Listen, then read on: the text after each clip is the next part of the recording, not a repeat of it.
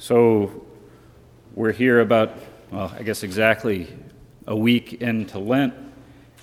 And today's P3 event gives us a good opportunity to evaluate how our Lenten fast, prayer, almsgiving, how these are going.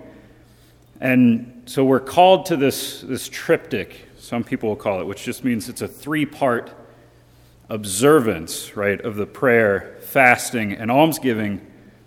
And the prayer and the fa- or the prayer and the almsgiving are generally pretty straightforward. But as I reflected on my time before seminary, no one really taught me how to fast. Um, to me, a fast was, you know, I didn't really think about it until someone said, Well, what are you giving up for Lent?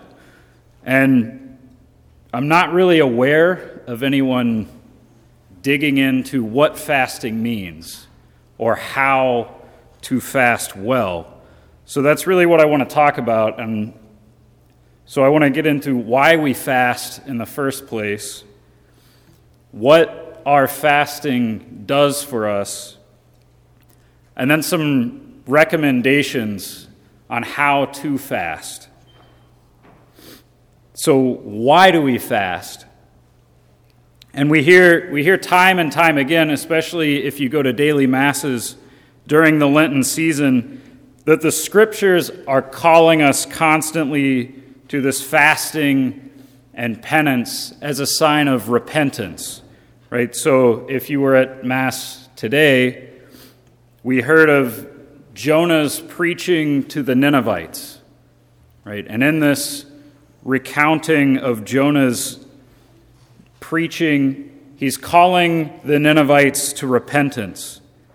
And they actually respond.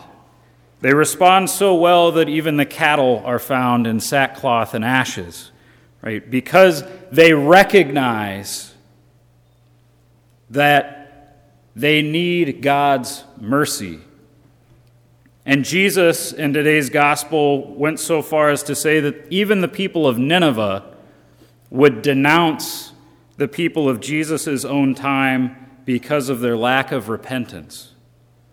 So we see here two reasons why we need to fast. First, as a sign of acknowledging our own shortcomings.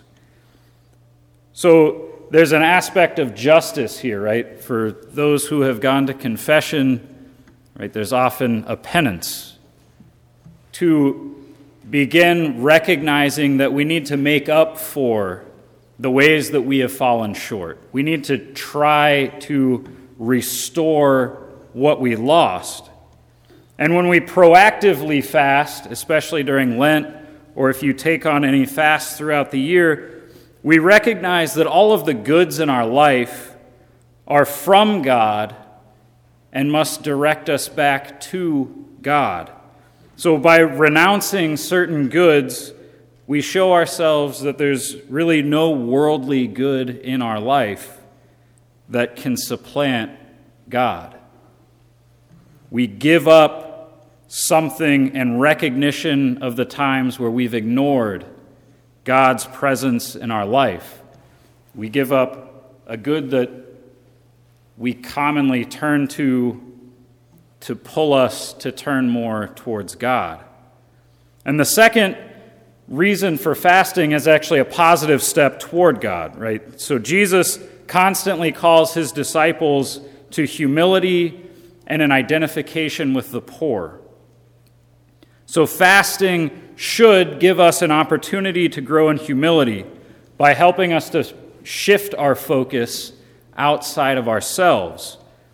So it helps us first to see Jesus, and we're all here before our Lord present in the Blessed Sacrament, recognizing our need for Him.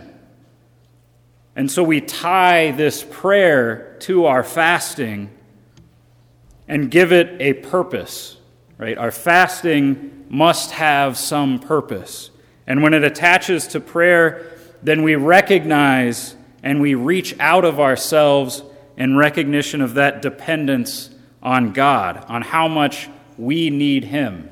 Because even those goods that we have given up, do they not come from Him?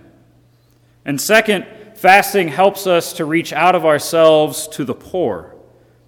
In our fasting, we give up some excessive good, usually food or entertainment in some form.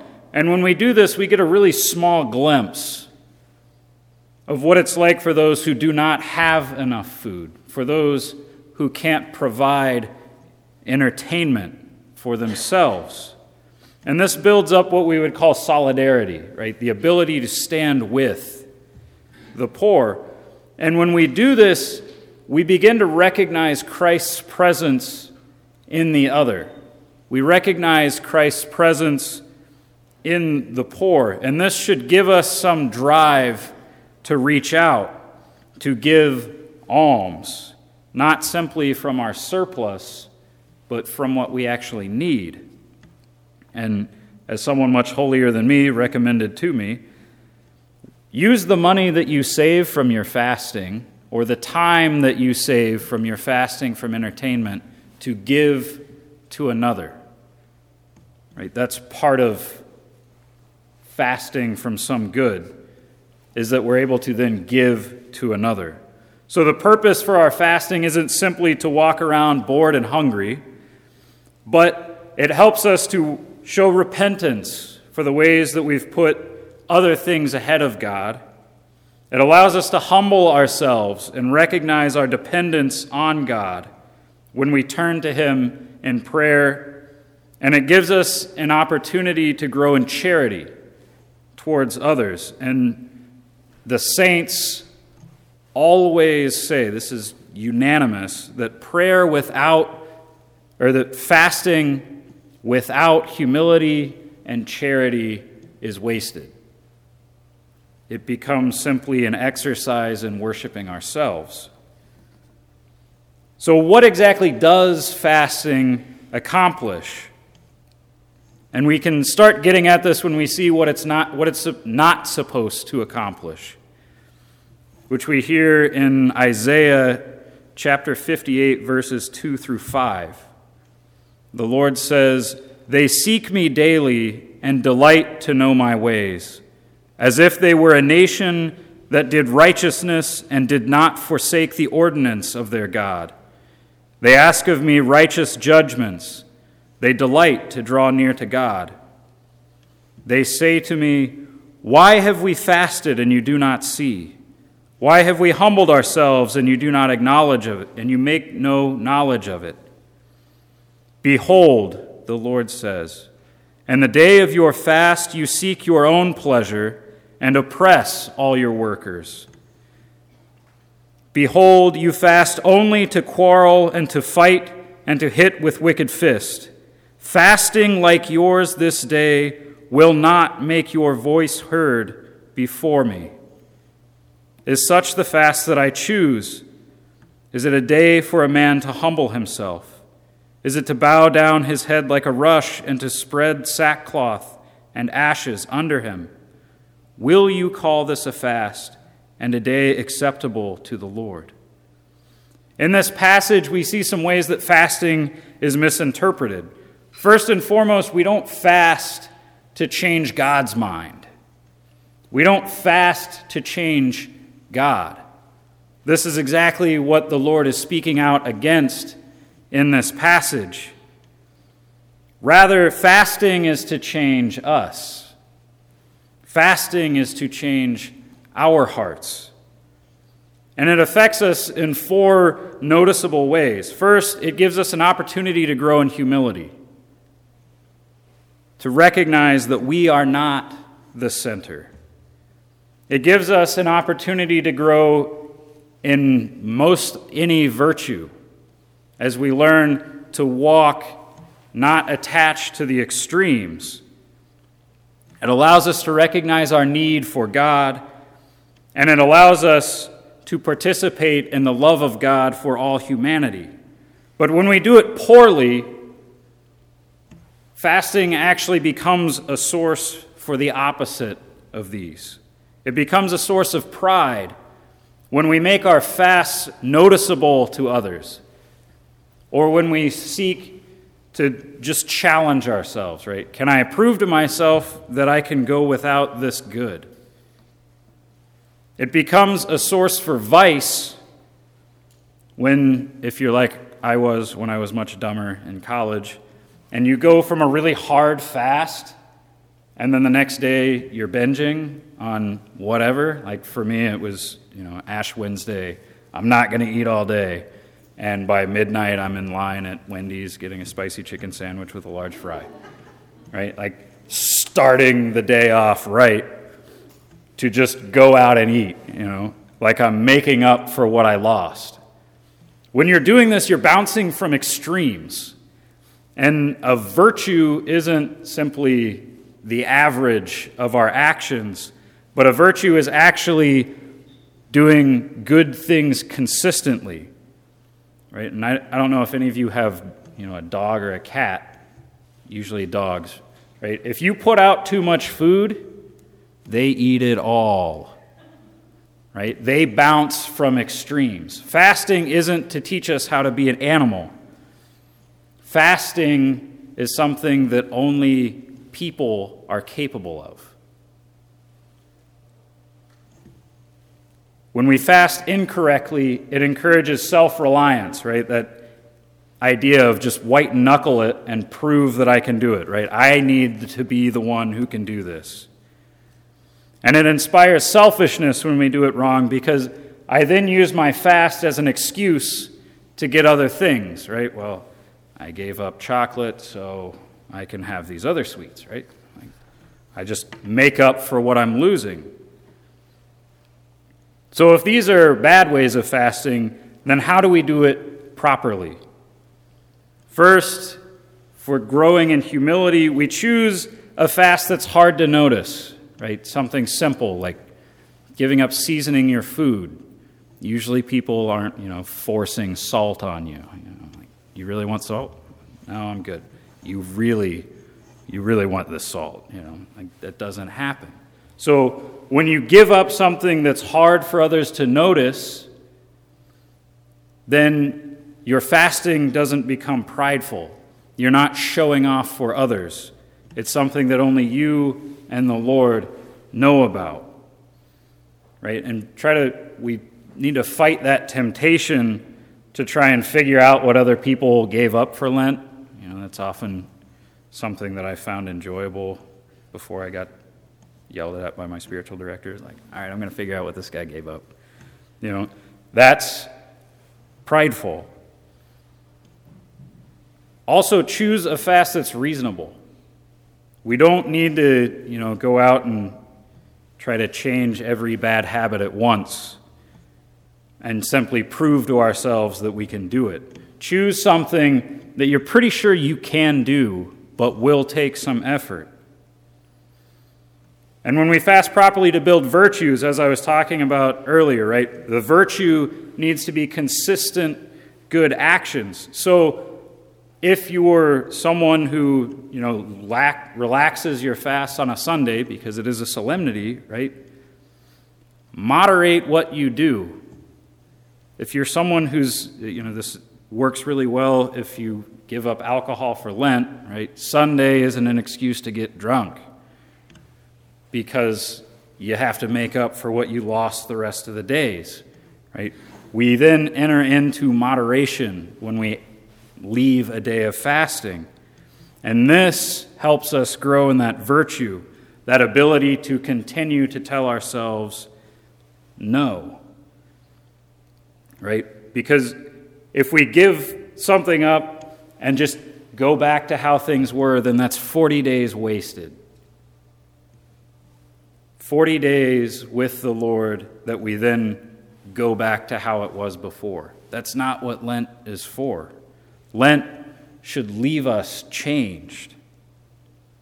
Right? And we then come to build this dependence on the Lord through fasting. So when you fast, attach a prayer intention to it.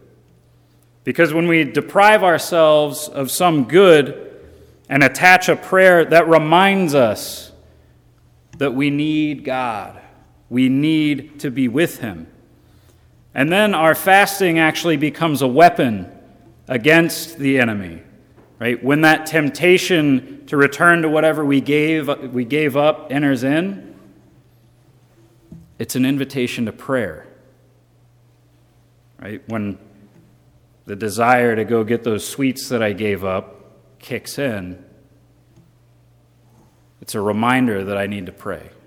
You know, maybe it's just an Our Father. Maybe it's a quick prayer from the heart. Lord, at this moment, I need you. It's an invitation to return to acknowledging how much we need God within us. And when we join our fasting to prayer, it gains a purpose. Right? There's no point in just choosing to be hungry for the sake of being hungry. We choose to give something up to be able to return more fully to the Lord. And it teaches us how to be charitable. As I'd mentioned, right, fasting without humility and charity is wasted. So, charity or love of another is the cornerstone of the Christian life. God is love. Meaning that God is completely and totally concerned for the good of the other. So, fasting gives us a way of knowing some of the aspects, some aspect of the difficulties that the poor go through, right? Of what it means to live with some semblance of poverty. It gives us the opportunity to walk in another's shoes at least a few steps. This should show us why Jesus points out that it means more for that widow to give two coins from what she needs than for the rich man to give out of his excess.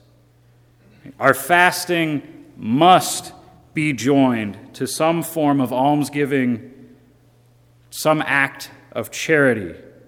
Otherwise, we're just hungry. And when it's joined to love, then our fasting becomes an unshakable sign of God's presence within the world. So, with this in mind, how do we make this practical, right, after one week of Lent? First, evaluate What's your plan? What does your fasting look like? Is it something that you like to talk about with others? And, you know, if you're in a prayer group, that's one thing, right? Where you are trying to be supportive of one another. But simply going around and, you know, talking about your fasting starts to plant that seed of pride. Is it something that I look at just as a challenge that I have to complete? Which was often my, my problem, right? Here, the answer is adapting our fasting to something more subtle. Perhaps we've reached too high and become too flashy. So, you know, for me, maybe this will be helpful for you. I again, when I was much more stupid in college, tried giving up eating completely on Fridays of Lent. But when you're living around 60 other guys, as I was, it's kind of hard to hide the fact that you're not eating when you have a community dinner. You know, like, why is he sitting there just drinking water? So I received some good advice. I just grab a salad, which to me is a penance of itself.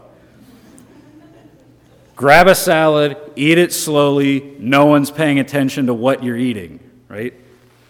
So it wasn't so much that I needed to give up what I was doing completely, but I needed to shift it because what I was doing became a distraction, became too flashy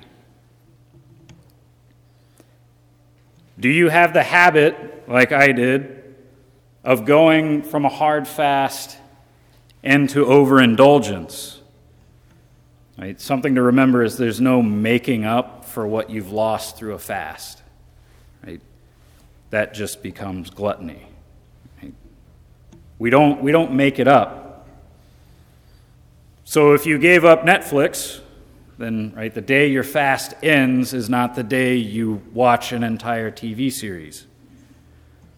And this holds also when we enter into Easter. Um, again, with that idea of I've given something up for 40 days, don't go back to how it was before. Work on a plan to moderate what you've given up.